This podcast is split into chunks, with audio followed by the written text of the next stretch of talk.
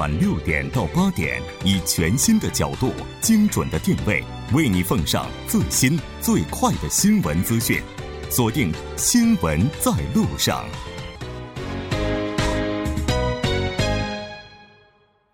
好了，欢迎回来，了解最新热点焦点。锁定调频一零点三，《新闻在路上》。稍后是广告时间，广告过后马上回来。好了，欢迎回来。接下来马上为您带来我们今天新闻放大镜的第二部分，继续和来自韩国外国语大学经营学院的肖树峰教授，以及来自首尔科学综合研究生院的黄飞教授一起来聊中国一季度 GDP 增长的这个话题。当然，节目也期待您的参与。您可以发送短信到井号幺零幺三，通信费用每条为五十韩元。另外，您也可以在 YouTube 上搜索 TBS EFM，在收听 Live Streaming 的同时点击对话窗参与互动。那刚才咱们提到了这个一季度中国的经济增幅对于韩国还有中国两国的贸易啊，包括金融市场这方面的一些影响。那不知道这个话题的话，黄教授您还有补充吗？啊，这方面其实我觉得对韩国来讲的话，第一个是开放证券的这些比率哈，对他们来讲是一个新的机会，因为他们原来可能想都没想过这个事儿。嗯，然后再来呢，就是你像这个啊，韩国的一些大厂现在在中国现在都已经在建了，而且今年会建好。嗯，所以呢，其实这个消费升级的这个事情对他们来讲也是一个很大的利好，所以他们现在也在抓紧这个机会哈，能在这个中国市场能扩大提高它的市场的这个份额。也是非常好的一件事情。是的，没错。其实我们看了，就随着萨德问题它告一段落，两国关系逐渐的破冰。应该说到一八年之后，两国之间的这些中小企业啊，包括各种投资啊，是更为活跃了一些了。刚才咱们提到说一季度这个指标是有所好转的，但我们也提到了说只是略好于预期，它背后还是有很多风险的。那这些风险和隐患，就在肖教授您看来的话，应该是指什么呢？对大家，我们从外部来看，中国的外部来看，大家可能最近提的最多的就是中美贸易战，可以大家各个媒体都说中美贸易战就是甚嚣尘上啊，自由贸易和这种。啊，贸易保护主义可以说是一种对抗并存，全球经济的不确定性呢，可以说在增强。嗯，这点也是一个可以说也是一个风险方面的因素。从内部来看呢，中国也存在一些贫富差距、地区发展不平衡问题，还有这个环境污染的问题啊，还有这种金融负债的问题。所以，考虑到这种金融去杠杆啊，这个货币政策的稳健，以及经济金融风险一些因素啊，可以说中国。今年经济的这种基本面依旧有很大的压力，而且呢，中国政府正在着手两着手呢两手抓这种增长和稳定。为了维持高增长的这种速度呢，中国政府动员了各种财政政策。那为了控制这种经济全面的发展呢，金融一定要稳定。但是过度的金融规制又给中国经济啊带来一些负面的影响，所以说改革无法持续的进行。如何平衡这种增长和稳定他们之间的这种嗯关系？可以说，降低经济金融风险领域这个领域的一些风险呢，可以是中国政府需要花心思考虑的一些问题。嗯，确实是。其实规避风险，我们一直都在谈这些风险，它有的时候就是能规避的掉，当然是好的；规避不了的时候，肯定我们还是要想办法去克服哈。那可能现在这个二季度是大家比较关注的了。进入四月份，其实四月份已经差不多过完了，是吧？这二季度也过了一个月了。有一部分还没就说中国经济这个增速可能，哎，一季度的时候你稍微有一些好转，这二季度有可能会顿了。不知道黄教授您是怎么看的？对我首先不知道这个韩妹是看了什么预测报告哈，觉得我们从二季度开始钝化哈。这个，因为我们央行也是在做全年的这整个的 GDP 的分析，就是每一个季度它都会分析的哈，而且还有一个整体的一个全年的评价哈。所以我觉得整体预期现在在六六点八左右，其实这个这个估算应该是差不多的。而且就像肖教授说的，这个值可能高，不可能低了，因为我们有很多漏算的。所以呢，在整个这这年度来讲的话，其实可能。开门红嘛，就是一般来讲的话，三月又有这个两会，所以呢，其实第一季度走高是有可能的，然后第二季度有点疲软呢，这也是有可能的，但是不会差的很多，因为这整个呢国家是有调控的哈，而且呢，因为现在可能我觉得他们觉得是比较有怀疑感的呢，就是可能去年我们确实中韩之间的交易啊、贸易啊什么的都呃受到了一些这个政治的影响哈，然后呢，可能从今年开始呢，还并没有开始。一些实质性的一些改改善，就是大家都觉得气氛不错了，但是开始做事还是可能要等二三季度以后。然后呢，再来就是我觉得可能现在这个因为说金融开放，同时呢也会强调这个金融风险，尤其是在投资方面，所以呢大家还是要防这个。去杠杆防风险哈，所以这个不确定性还是很高的。所以呢，对对于这个外资投资来讲的话，他肯定还是会担心哈，所以他还是要呃观望一下这个第二季度是否还能稳健稳健的上像第一季度一样继继续保持这种稳健的增长。如果一下子落得很快，他肯定就不可能在第二季度哈决定这个投资的这件事情。所以一般来讲的话，可能第二季度的这个三四月份啊、四五月份开春的时候哈，先谈了一个意向，然后现在基本。上要落实的时候，他们也会有这种担心。嗯，呃，我在这儿有一个问题特别想问的，就是说，一般来讲，一年这四个季度当中啊，如果不是在某一个季度就突然的出现了一些突发的状况，比如说像这种政治上的波动、动荡啊等等之类的话，一般来讲哈，就哪个季度它的经济增速会比较快一些呢？有没有一一般年末吧？年末遇到过这个春节啊，一些过年，它这可能消费可能多多一点。嗯对。这看来还是消费对整个经济的拉动。年末，而且大家也要赶指标嘛 完成作业一样。就这么看起来，过完年末之后，一月份的这个数字跟往年相比，或者说跟其他这个季度稍微低一点，大家也都是可以理解的，因为这劲儿似乎在十二月份都用的差不多了。对，设定目标之后，在第四季度要加开足马力吧，把所以得能能使所有的所有的这种政策啊都活用到最佳。那就是二季度总总体上可能会少于，就是弱于一季度。就是有有可能会疲软，因为比如说 CPI 的涨幅现在还是高于去年同期的，对，所以呢，就是有一些这个内需的一些去库存啊，这很多事情都发生在第二季度。所以你，但是我觉得第二季度稍微的弱一点，并不代表整个年度是悲观的。嗯，因为二季度它可能会对一季度的一些数字啊，包括接下来三四季度的目标进行一个比较综合的一个调整，它出现一些变动，应该也是比较正常的哈。所以它。韩媒指出来钝化也是可能会有一定的依据。其实，其实九十年代的时候就是。这个中国经济危机论啊，唱衰中国经济，其实那时候就有人提出来，但是从来没有被严重过。其实他们可能担心的就是说，之前一直中国过去几十年一直保持一个接近百分之十的增长速度，现在突然降到百分之七以下，好像有点这个接受起来比较困难。其实这个中国这基数是变大了，基数越来越大，你一直在这高基数上继续保持一种高速的增长，那是不现实的。所以我们一直讲中国经济增长已经进入一个新常态，所以说啊，保持这种。稳定的增长，所以中国经济适当的放缓呢，其实是中国中国经济趋稳的一个表现。而且中国从这个经济增长空间来说，中国现在这个城镇化率非常低，还不到百分之五十。所以工业化水平也处于一个中中期水平。而且第四次工业革命，我们现在都在讲，中国也是方兴未艾。所以中国国产品牌，它现在都在追求一个可持续性的，为这个提高这种国际竞争力啊，还有更低这种消耗和这种。更高产出的一种增长方式，所以这些都让中国经济具备一个后发的优势，足够支持那个支持呢中国经济持续的保持一个稳定的增长。虽然中间和第二季、第三季有一个小幅的可能会调整，但是整体全年来说啊，这个是达到这百分之六点五以上的这种目标是没有达到困难的，应该是是没错。但其实我总觉得，像今年中国的话，应该是遭遇一个比较大的一个挑战吧，就是和美国之间的这个贸易冲突。虽然说已经过了不。不短的一段时间了，从开始宣战一直到现在。但最近一段时间，大家可能都会非常关注中兴的这个案子，对吧？对对是，毕竟它造成的影响是太大了，包括给整个股市都带来非常大的一个冲击。那在这个大环境之下，中国想要去保持可持续的这种增长。应该说还是个不小的课题。对我看这个事情的这个来龙去脉哈，其实我一直在想，其实我们其实早就应该可以防患而未然了。我我其实也在想，这十八年我们做了什么哈？因为因为我觉得这事儿简直就是理所应当会发生的，就是说这是可预期的。因为你在一个企业做强做大以后，那树大还招风呢，对不对？那武力模型我们知道，这个企业内部、行业内部竞争越来越激烈以后，来自外部的利益相关者的威胁是也是相应的就大。的，所以呢，你作为一个国家治理，跟企业做做企业道理是一样的哈。我们的这个中国作为大国，其实，嗯，你说句呃不好听的，就是我们其实一直在受制约。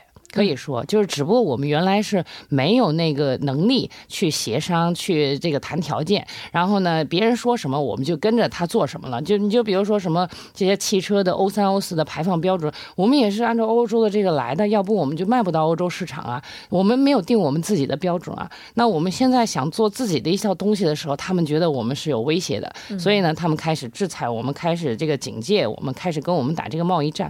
我觉得这个是我们就是强大的一个。另一个这个显示吧，但是我们其实也是需要去考虑说啊，其实我们是早就应该有这个想法。去做我们这个自成自成自成体系的一些事情，呃，然后呢，不要老一直依靠着别人的这个系统生态去发展，这样肯定是受制于人的。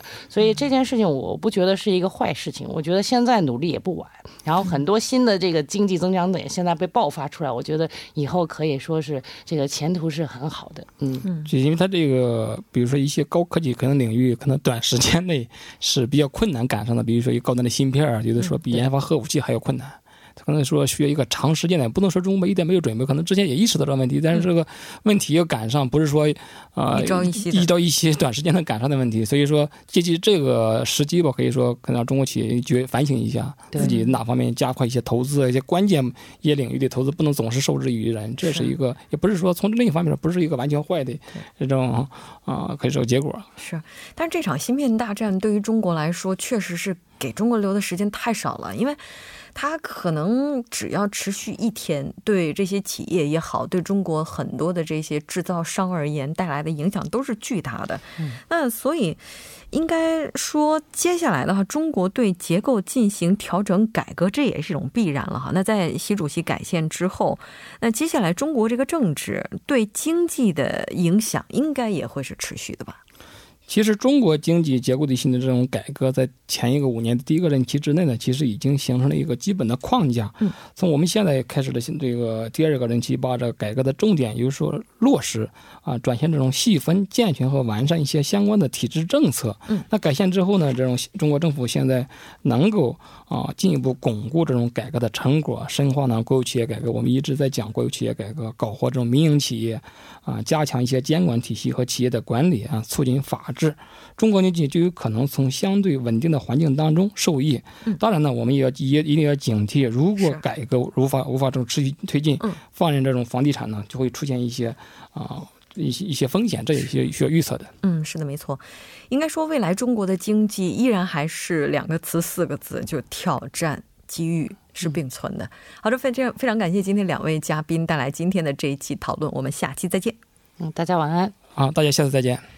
稍后来关注一下这一时段的路况、交通以及天气信息。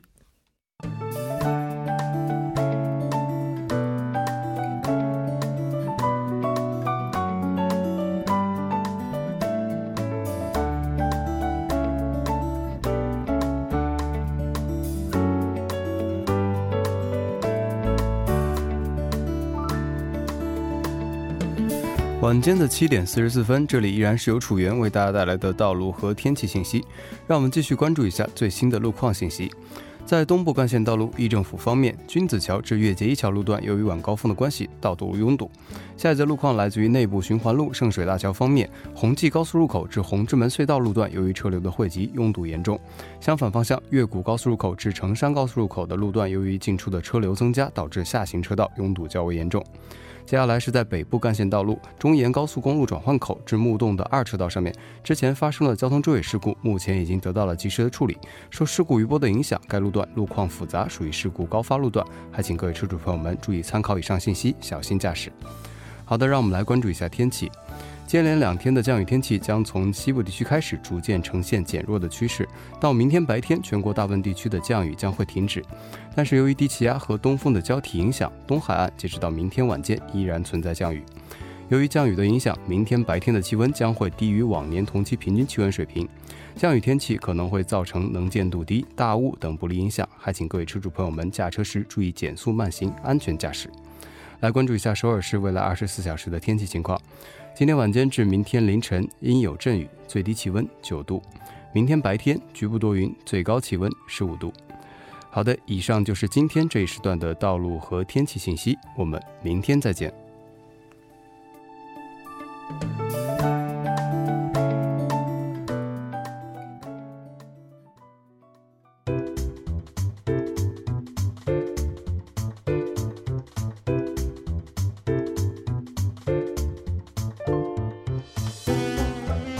纵观历史，横看新闻，解读新闻中的历史。接下来马上连线特邀嘉宾，来自幼松大学的外籍教授苏杭。苏教授，你好。你好，主持人。很高兴和您一起来了解今天的新闻中的历史。今天您为大家带来的是什么呢？啊，今天对于我们这个世界影响最大的事情呢，我想莫过于这个联合国教科文组织在一九九五年将每年的四月二十三号定为世界读书日。是的，没错。其实这个日子它的全称应该是世界图书与版权日。在中国的话，这个节日一般被称作世界读书日哈。那咱们也来了解一下这个读书日它的由来到底是什么？呃，好的，主持人啊，这个世界读书日呢是来自于西班牙啊，这个名这个西班牙这个名字呢是让我们听到以后呢都会感到这个魅力四射，呃，激情奔放，对吧？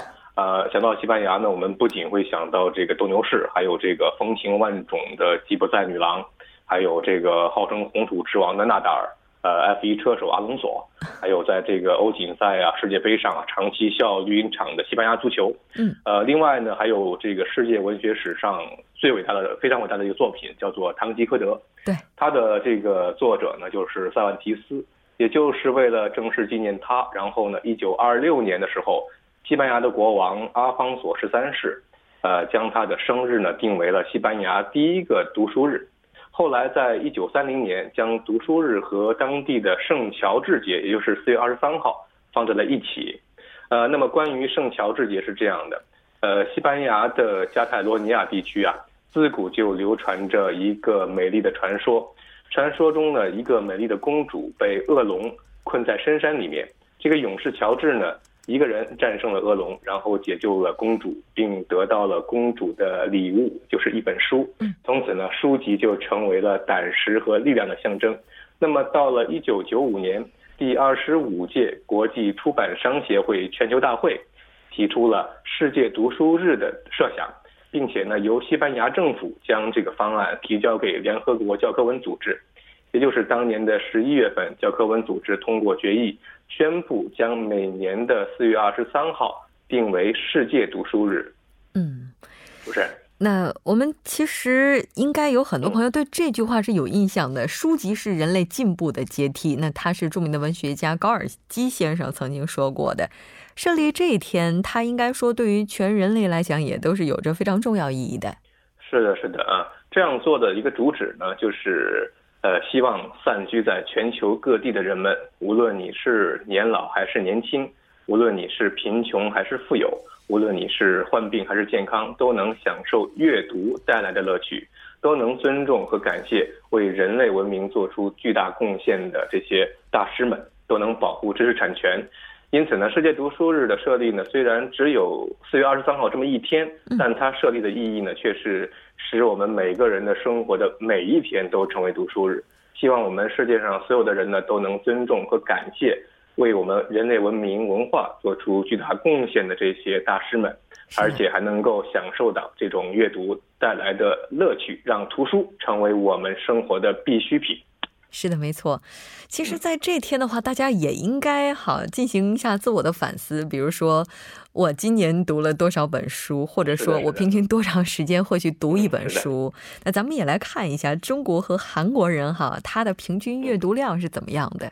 嗯，好的，好的。嗯，这个韩国的关于阅读量的最新调查是二零一七年韩国文化观光部的有一个调查数据。这个数据显示呢，韩国的初高中学生的一年中呃的百分之九十一点七的学生呢是读书一本以上，而成年人呢平均一年的纸质书的阅读时间、阅读阅读量呢是八点三本，学生呢平均是二十八点六本，但是呢也有这个成年人中有十个人当中，呃每年有四个人一本都不看。其实中国的情况可能要差很多了。呃几年前呢我就在中国就是听说过这样一个新闻，就是。呃，说中国人的年平均读书呢，只是零点七本。那么，相比于韩国和日本这些东亚国家呢，包括俄罗斯，我们这个中国人的阅读量是少的可怜的。嗯，啊，其实，呃，在我看来呢，呃，就是这种关于阅读量的这种数据呢，网上出现了好多版本。对。那么，不管哪个版本呢，这个数据都说明，其实很长一段时间以来啊，中国人不读书已经成为了这种。这个谈论阅读问题的时候，这个绕不开的话题，对。啊，其实我这儿有另外一个数据，就是从二零一零年开始啊，一直到二零一七年，就中国人的这个平均阅读量是在逐年增加的。就是它可能此前确实有一段时间是非常低的。我看到一七年的话，这个包括电子书还有纸质书在内哈，中国人的年平均阅读量已经基本达到了七到八本，这也应该算是一个非常大的进步了啊。是的，可喜可贺，对对。是的，没错。那对于今天这样一个特别的日子啊，世界读书日，咱们也来看一下，中国还有韩国一般都会举办哪些活动来庆祝？啊，嗯，庆祝嘛，就是呃，我的这种呃调查的数据显示呢，就是世界读书日知道这个消息的中国人呢，可能仅占总人口的百分之六，那么很大一部分人呢还没有听说过这个日子。其实呢，呃。呃，那么所以谈不上庆祝吧，啊，那么这个随着，但是随着中国这个经济的高速发展啊，这个读书活动，刚才主持人也说，呃，在中国各地都在蓬勃发展，就是尽管就是政府的行为对这个读书活动还不是特别多，影响也不是很大，但是这种商业的、这种个体的、高校的，包括一些协会啊、图书馆这种小范围的全民阅读的势头，这个我们看到是正在兴起。呃，其实我身边呢就有一些朋友们呢在这样呃做一些各种的读读书会，嗯啊，而且我也会经常买书，呃，这个我也知道，就是当每年读书节的时候，中国的很多的网络书商，比如亚马逊、当当啊，它这个折扣的力度非常大啊，我也可以买到很多心仪已久的书。那么韩国呢，对于这个节日的认知呢，我的感觉是和中国是类似的。呃，更多的也是通过一些学校组织的行为来鼓励学生们多读书。我也听说呢，首尔光化门，还包括济州岛的一些地方呢，都有这个读书主题的活动，或者就是组织读者和作家见面等等。呃，所以呢，世界读书日虽然呃来自于西班牙，属于全世界，但是无论是在中国还是韩国，我们看来都是越来越有着这种本土化的趋势。是的，没错。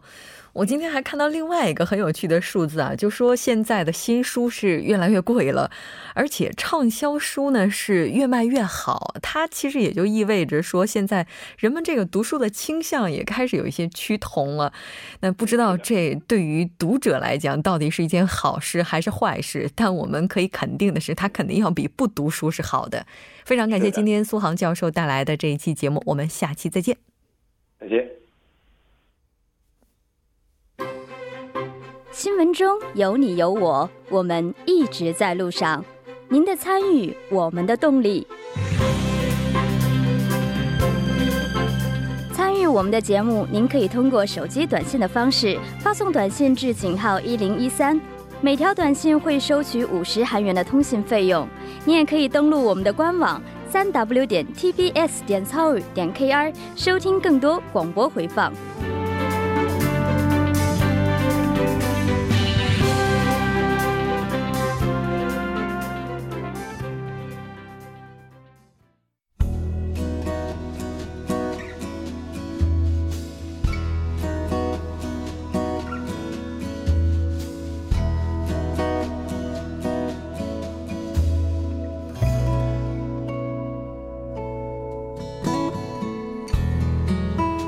到这里，我们今天新闻在路上两小时的节目马上就要接近尾声了。最后，依然为您送上我们今天的结束新闻。十年前，汶川特大地震当中，一名叫朗征的三岁男孩，从废墟下被救出的时候，用稚嫩的右手向军人叔叔敬了个礼。从此，敬礼娃娃成了朗征的新名字，也成了感恩和坚强的代名词。如今的朗征已经是一名初中生了，他也从一名天真无邪的儿童成长为阳光上进的少年，也是希望找到当年的救命恩人来表达自己对他们的思念和感激。感恩是心对心的回应，是爱对爱的接力。当静力娃娃成长为静力少年，他不但深深铭记，而且深刻理解他的那些救命恩人。他要向那些大爱者和善举来致敬，向英雄致敬。从他的身上，我们也能够看得到社会的爱心之河是从未停止奔波的，感恩之心的人类美德也始终将会传承。今天的节目就是这些了。制作人柳在恩，作家金勇，音乐。感谢您的收听，我们明晚同一时间依然陪您在路上。我是木真。